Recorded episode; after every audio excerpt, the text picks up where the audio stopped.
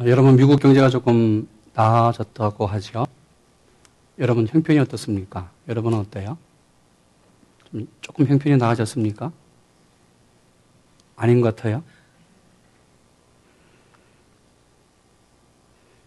미국 경제가 조금씩 나아지는데 예, 살고 있는 우리에게는 피부에 닿지 않는다고 말합니다.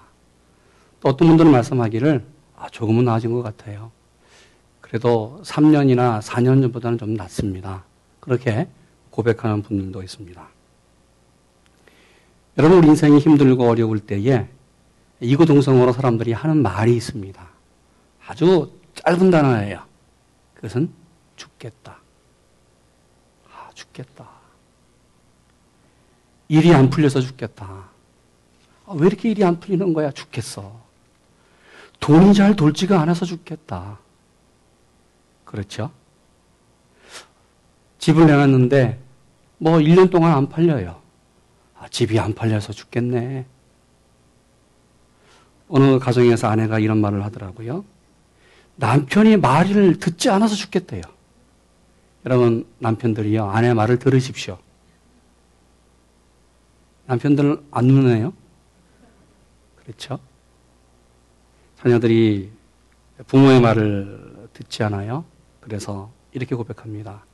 자녀들이 속을 썩여서 죽겠다.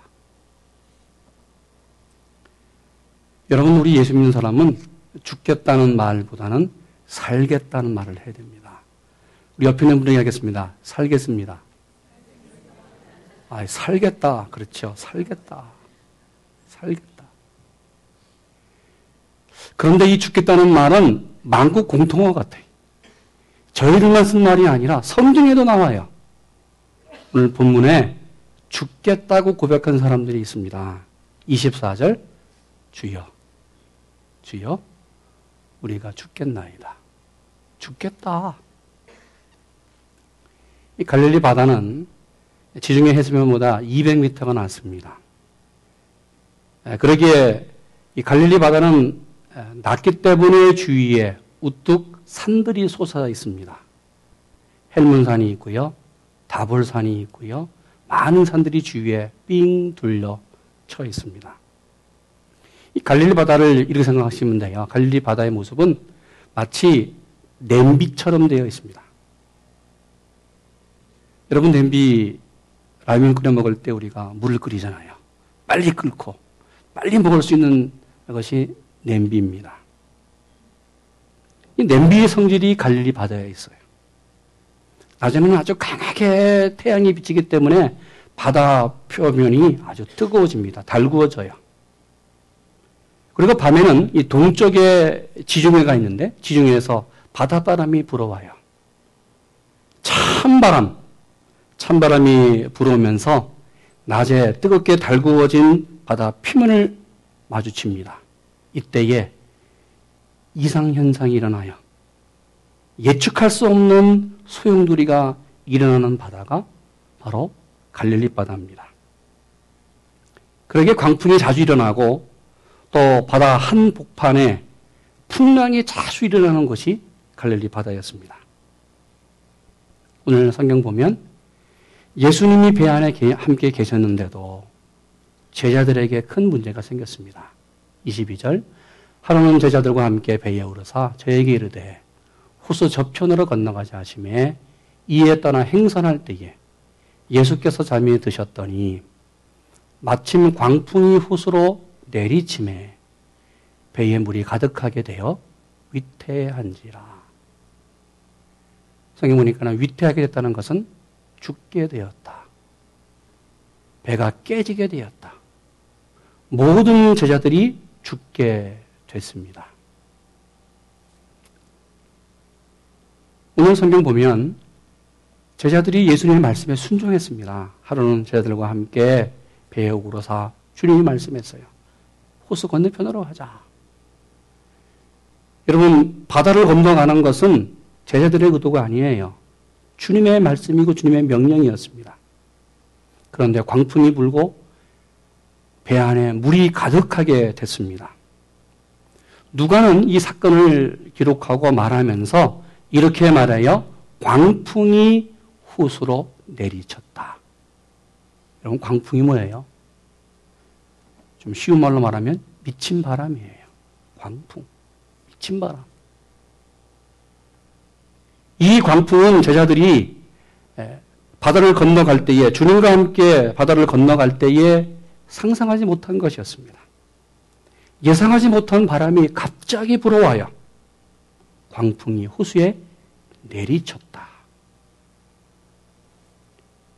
아주 잔잔하고 고요하고 아름다웠던 바다에 미친 바람이 불어오면서 바로 바다가 흔들리고 바람이 불면서 파도가 일어치고 마치 미친 것처럼 이리 뛰고 날뛰는 것이 바로 갈릴리 형편이었습니다. 이 높은 바다, 마치 태산 같은 높은 바다가 바다를 삼켰어요. 오늘 누가는 이 말씀을 우리에게 보고하고 증거하면서 우리에게 전하려고 하는 은혜의 말씀이 몇 가지 있어요. 무엇일까? 여러분, 우리가 말씀에 순종하고 말씀대로 살아가고 있음에도 불구하고 우리 인생길에 광풍이 일어난다는 것이죠. 말씀에 순종했어요. 주님과 함께 갔어요. 그런데 광풍이 내리쳤습니다. 우리 인생에도 풍랑이 불어옵니다. 우리 인생에도 역경이 다가와요. 주님의 말씀에 순종해서 말씀대로 살아가는데도 우리에게 광풍, 미친 바람이 다가옵니다. 여러분 이것이 인생이고 신앙입니다. 예수 믿으면 모든 것이 잘 된다. 맞아요. 그러나 다 맞지는 않습니다. 예수 믿어도 역경은 다가와요.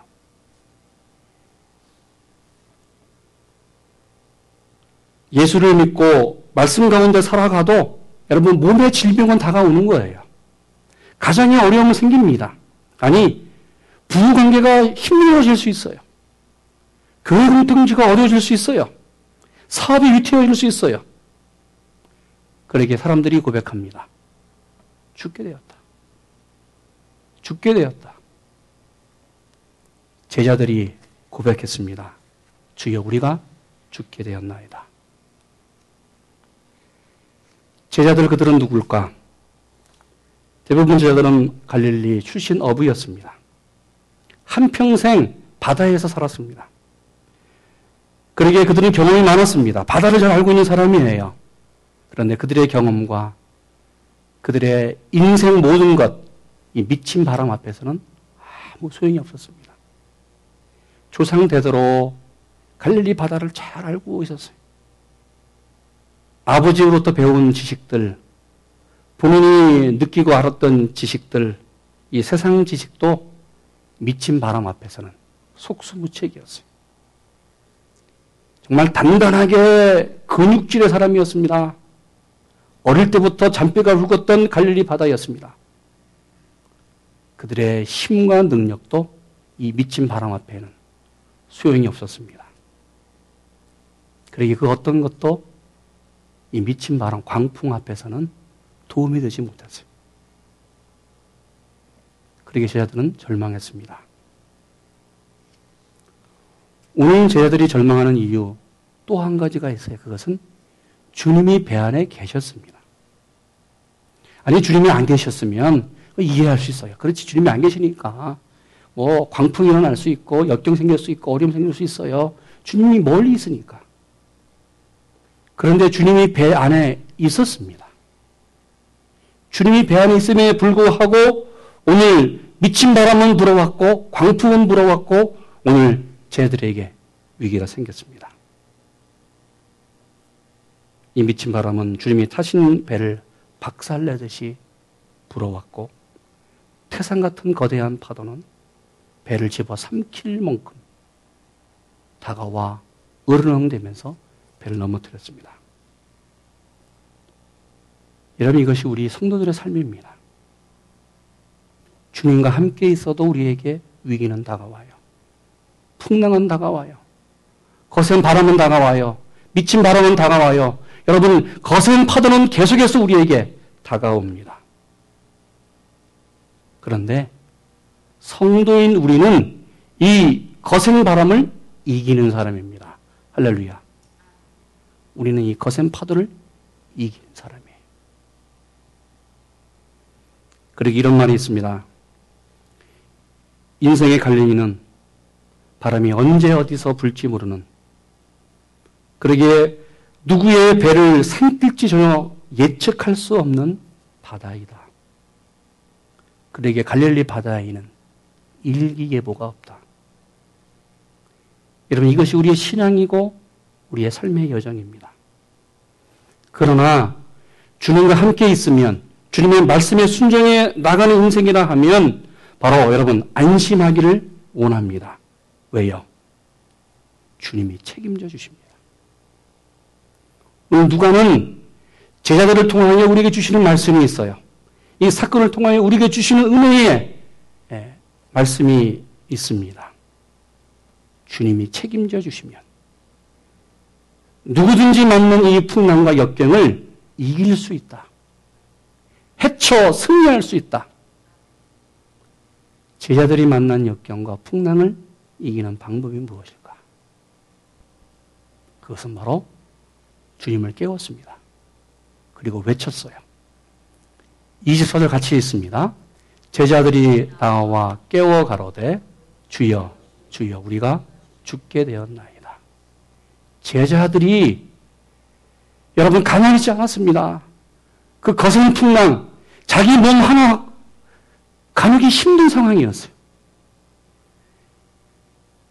앉아있기 힘든 상황이었어요. 이때 제자들 나왔습니다. 누구에게 나왔어요? 주님에게 나왔습니다. 주님을 깨웠어요. 그리고 외칩니다. 주여, 주여. 여러분, 우리가 살아가면서 많은 어려움 만나요. 도무지 내 힘으로 해결할 수 없는 그런 문제를 만날 수가 있어요. 간절히 기도해요. 그런데 하나님으로부터 아무 응답이 없어요. 그렇게 고민하고 정말 얼마나 괴로운지 몰라요. 하나님은 계시는가? 하나님은 살아있는가? 하나님은 내 기도에 응답은 하시는가? 하나님은 내 기도를 들으시기는 하셨는가? 여러분, 이런 고백한 사람이 있어요. 이런 형편에 있었던 사람이 있습니다. 구약성경에 나오는 다윗이 이런 경험, 이런 지경이 있었습니다. 그러게 다윗이 고백합니다. 주여께서서 하나님께서서 어찌하여 주무시나이까 하나님 일어나시고 우리를 영영히 버리지 마소서. 다윗은 하나님이 깨실 때까지 잠에서 일어나실 때까지 기도하고 기도하고 기도했습니다. 여러분 시편 44편을 보십시오. 하나님이 일어나 다윗을 도우시고 다윗에게 응답해 주셨습니다. 동일하게 제자들 주님을 깨웠습니다. 주여 깨소서. 우리가 죽게 되었습니다. 주님 이제 일어나시고 그만 주무시고 우리가 당하는 어려움을 보시고 우리를 구원하여 주시, 주시옵소서. 여러분 우리가 살면서 다가오는 역경들, 문제들 내 힘으로 도저히 풀 수 없을 때에 주님께 나와야 돼요. 내 방법 내려놓고 내 생각 내려놓고 내 지식 내려놓고 주님 앞에 나와요. 그리고 외쳐야 돼요. 주님, 주님, 도와주시옵소서. 주님 도와주세요. 주님께 호소하는 것, 주님을 깨우는 것, 이것이 바로 기도입니다. 그러게 기도는 하나님의 마음을 움직이는 단추입니다. 하나님의 마음이 움직이면 하나님의 손이 움직입니다. 기도에는 하나님의 능력이 있습니다. 하나님이 움직이면 혼이가 갈라졌습니다. 하나님이 역사하셨기 때문에 여리고성이 무너졌습니다. 주님이 말씀하시면 풍랑이 잔잔해집니다. 죽은 사람이 다시 일어났습니다. 여러분, 기도하기 원합니다. 한 여인이 있었습니다. 이 가정에 어려움이 다가왔어요. 경제적 어려움이 다가왔기 때문에 남편이 자녀 두고 아내 두고 도망갔어요. 당신이 다 알아서 해라. 남편을 찾을 수가 없어요. 살림 다 잃어버리고 모든 가족 다 길거리에 나서게 됐습니다. 아들 하나 있는데 그 아들 하나 연필 그 얻기 위해서 문방개 들어가서 몰래 훔치다가 걸렸어요. 그래서 학교에서 저항받고 쫓겨났습니다. 여러분 가정이 가정이 아니에요.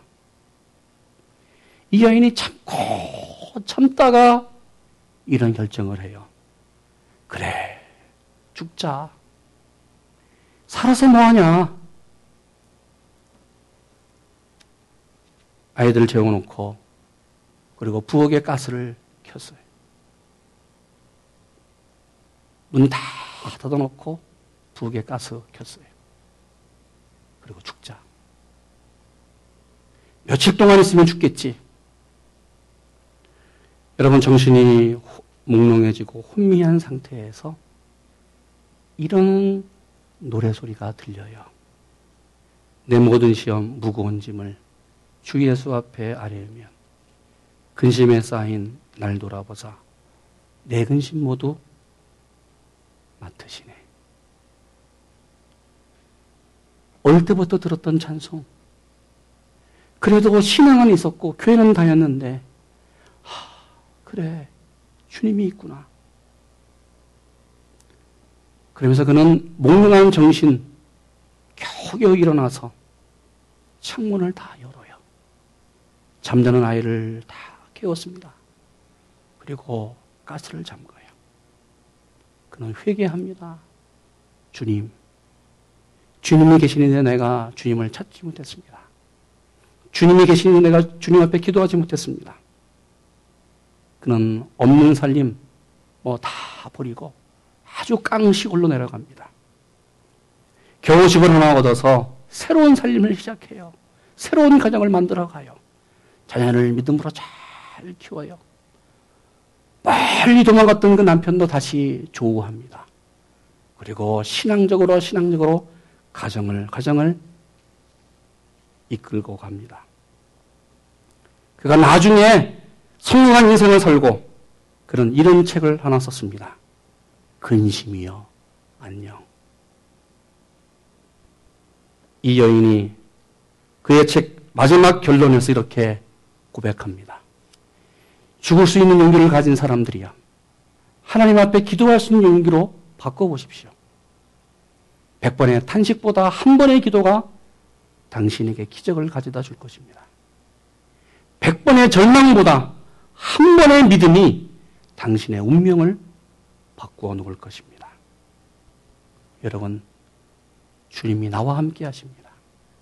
하나님이 임마누엘라 나와 함께 하십니다.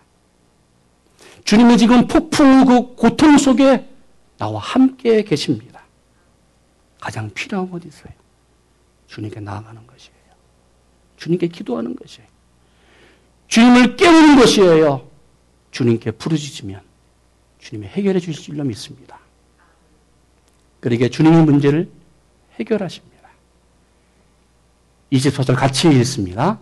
예수께서 잠을 깨사 바람과 물결을 꾸짖으니 이에 그쳐 잔잔하여 지더라. 제자들 주님을 깨웠습니다. 예수께서 잠을 깨사 일어났습니다. 그리고 바람과 물결을 꾸짖어요. 잔잔하라. 고요하라. 멈춰라. 여러분, 우리의 위기는 하나님이 볼 때의 기회입니다. 우리 인생의 위기, 건강의 위기, 삶의 위기, 재정적인 위기, 사랑의 위기, 모든 위기들은 하나님이 역사하실 기회예요. 하나님의 기회. 하나님이 역사하실 기회. 하나님이 축복하실 기회입니다. 그러기에 하나님이 우리 위기 가운데, 우리 문제 가운데 손을 대시면 가정 문제, 재정 문제, 자녀 문제, 건강 문제, 모든 문제가 다시 회복되고 새롭게 세워질 줄로 믿습니다. 하나님이 말씀하시면 내 인생길이 바뀌어져요. 하나님이 역사하시면 우리가 축복의 길로 나갈 줄로 믿습니다. 여러분 지금 주님이 나와 함께 하십니다. 우리 인생 고난, 고통 속에 주님이 함께 하십니다.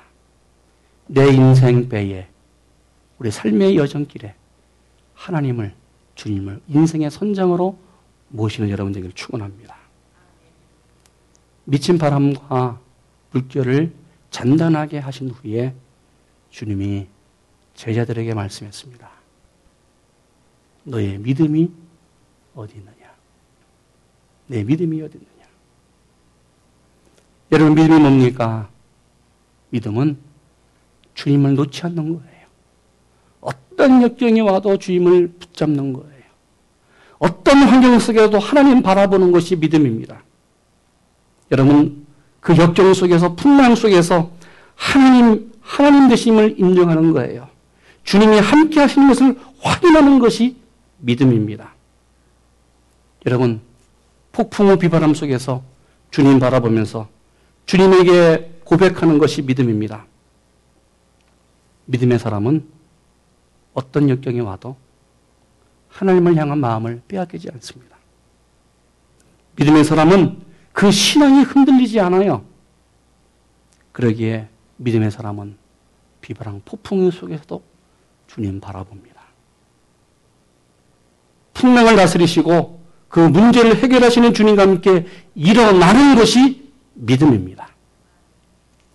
오늘 성경 말씀에 참 맞는 그런 찬송이 하나 있어요. 이 찬송 이 작시를 한 사람인데 이 사람은 시카고 의과대학의 법리학 교수였습니다. 그의 이름은 스태포드라는 사람인데 이 사람이 부디교회의 아주 신실한 집사였습니다. 그래 그는 가르치고 시간이 있을 때마다 집회에 참석하고 간증하는 일을 했습니다.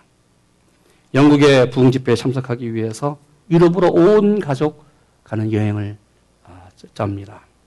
학교 강의 일정 때문에 이 스패포드 씨는 아내와 네 딸을 먼저 영국으로 보내요. 뉴욕항에서 프랑스 여객선을 태우고 아내와 자녀들을 보냅니다.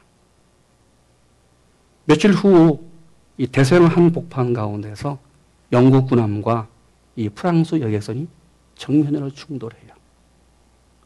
이 사고에 탔던 당시 200여 명이 넘는 모든 어, 승객들이 다 물에 운명을 달리하고 사라집니다. 정말 기적적으로 이 스태포트 이 아내만 살아납니다. 비보를 듣고 이 스태포드 교수가 영국에 있는 부인을 만나러 배를 탑니다. 대서양 한복판 가운데서 배 안에 있는 선장이 스태포드 교수에게 말합니다. 바로 지금 당신이 사고 난 지점을 건너가고 있습니다. 스태포드 교수는 그 죽음의 바다, 배 한복판에 앉아서 그런 무릎 꿇고 주님 앞에 부르짖습니다. 하나님, 하나님은 살아있습니까? 하나님 정말 내가 신앙적으로 살았는데 나에게 왜 이런 고통을 주십니까? 그는 목 놓아 울면서 기도해요. 그날 밤 오후 새벽 3시에 하나님이 그를 깨워요. 그의 마음속에 성령을 체험하고 하나님의 임재를 체험하고 하나님이 주시는 평강을 체험해요. 신비로운 경험이었습니다. 그리고 그는 그 자리에서 한 편의 시를 써갑니다. 그 시 내용이 이것입니다. 내 평생에 가는 길 순탄하여 늘 잔잔한 강 같든지 큰 풍파로 무섭고 어렵든지 내 영혼은 늘 편하다. 내 영혼은 늘 편하다. 그는 그 바다, 칠흑같이 어두운 바다, 절망의 바다, 죽음의 바다, 그 폭풍 가운데서 하나님의 은혜를 체험하고, 그렇다. 다시 일어나자. 다시 하자. 다시 믿음으로 가정을 세우자. 다시 믿음으로 신앙을 세우자. 그는 영국에서 아내를 만나고 학교를 정리한 다음에 예루살렘으로 갑니다. 그는 평생 예루살렘에서 어려운 그 아들을 자기 친딸로, 친아들로 맞이하고 아이들을 키웁니다.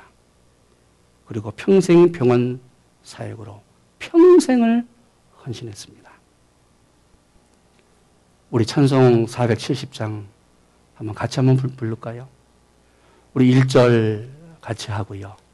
2절은 성가대가 좀 부르시고 3절 간주하시고 4절 저와 함께 찬송하겠습니다. 여러분 가사를 생각하시고 오늘 이 말씀을 생각하시면서 찬송하겠습니다.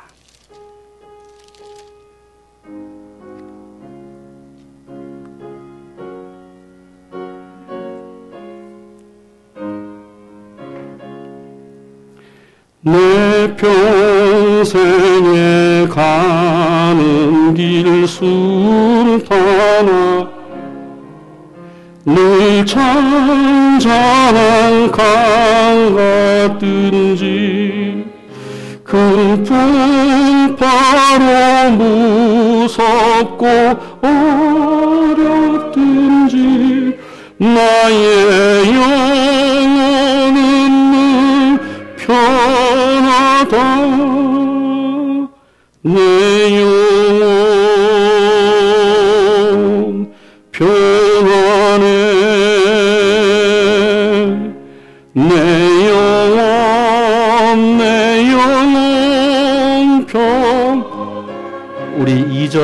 2절은 성가대가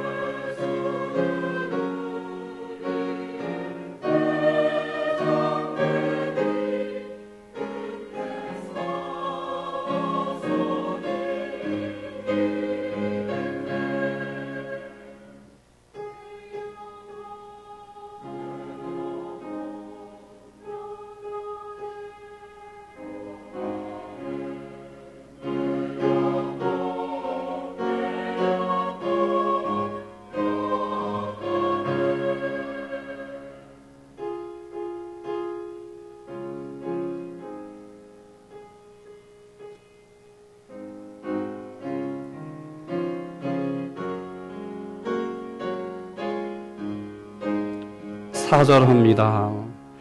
저 공중에 구름이 일어나며 큰 나팔이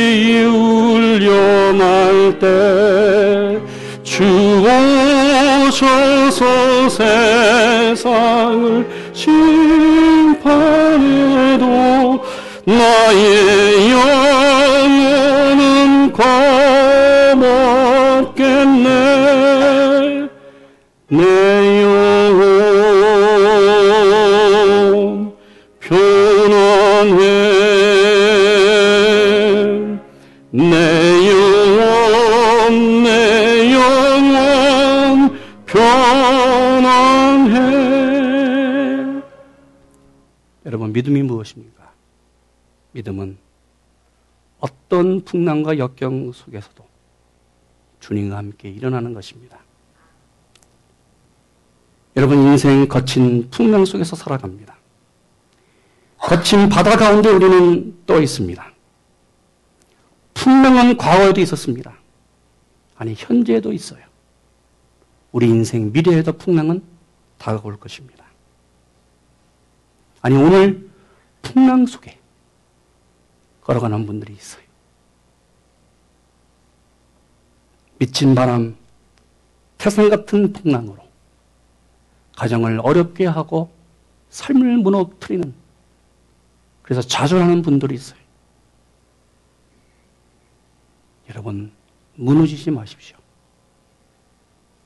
예수와 함께 주님과 함께 일어나기를 원합니다. 주님이 말씀하십니다. 잔잔하라. 주님이 말씀하시면 미친 바람이 사라질 줄로 믿습니다. 주님이 말씀하시면 거센 파도가 멈출 줄로 믿습니다.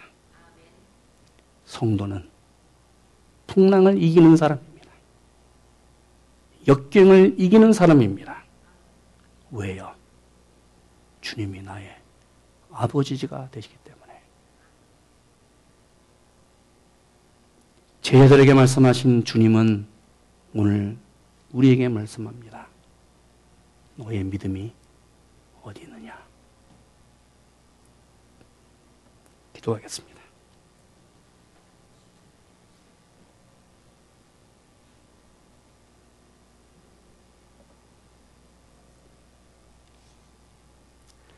주님 말씀하시옵소서.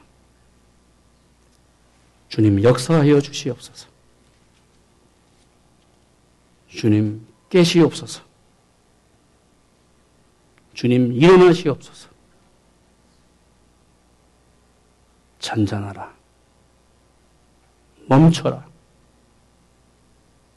잔잔하라. 문제야 해결되라.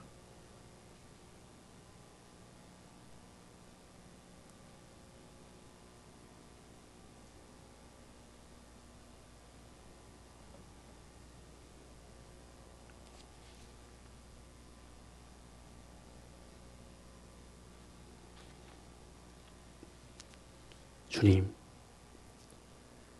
큰 풍파로 무섭고 어렵든지 내 영혼은 편안합니다. 내 가정은 편안합니다. 우리 교회는 편안합니다. 우리가 살고 있는 이 미국은 편안합니다. 고백하는 우리 모두 되게 하여 주시옵소서. 예수님의 이름으로 기도했습니다. 아멘.